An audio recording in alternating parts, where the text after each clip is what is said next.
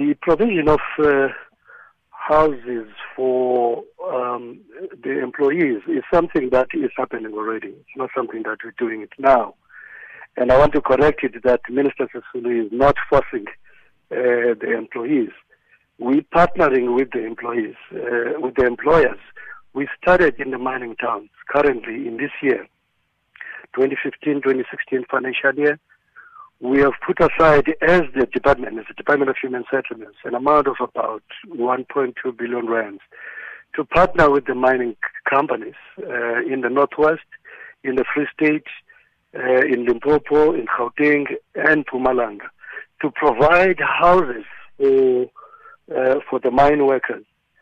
You you will agree with me, Sakina, that in most of the mining towns, in the in, in, in these five provinces, you have a sprawl of informal settlements. The majority of the mine workers, we have about 400,000 mine workers in this country.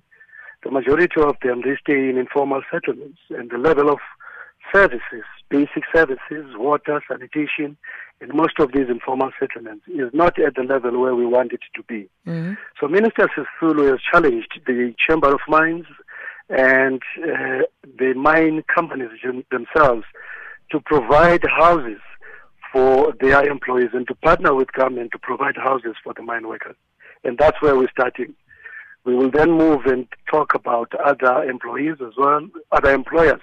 We have to provide houses for the for the mine workers.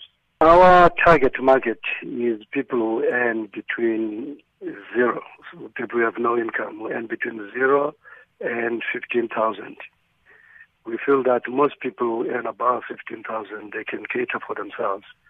But we're targeting uh, what we call the gap market. First, we provide free housing, so to speak, or fully subsidized housing to those who earn between zero and 2,500. We provide partially subsidized housing for those who earn between 3,500 and 15,000.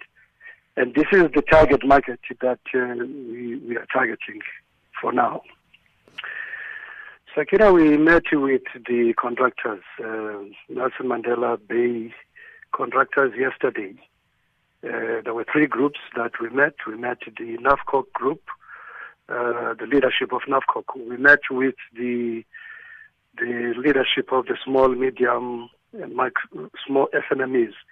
Uh, yesterday, we met with other individual contractors yesterday. We've all agreed with the contractors, Sakina, that we need to come up with a, a package of support for SMMEs. And we will be having a follow-up meeting with those contractors on the 18th and the 19th of uh, of, of June.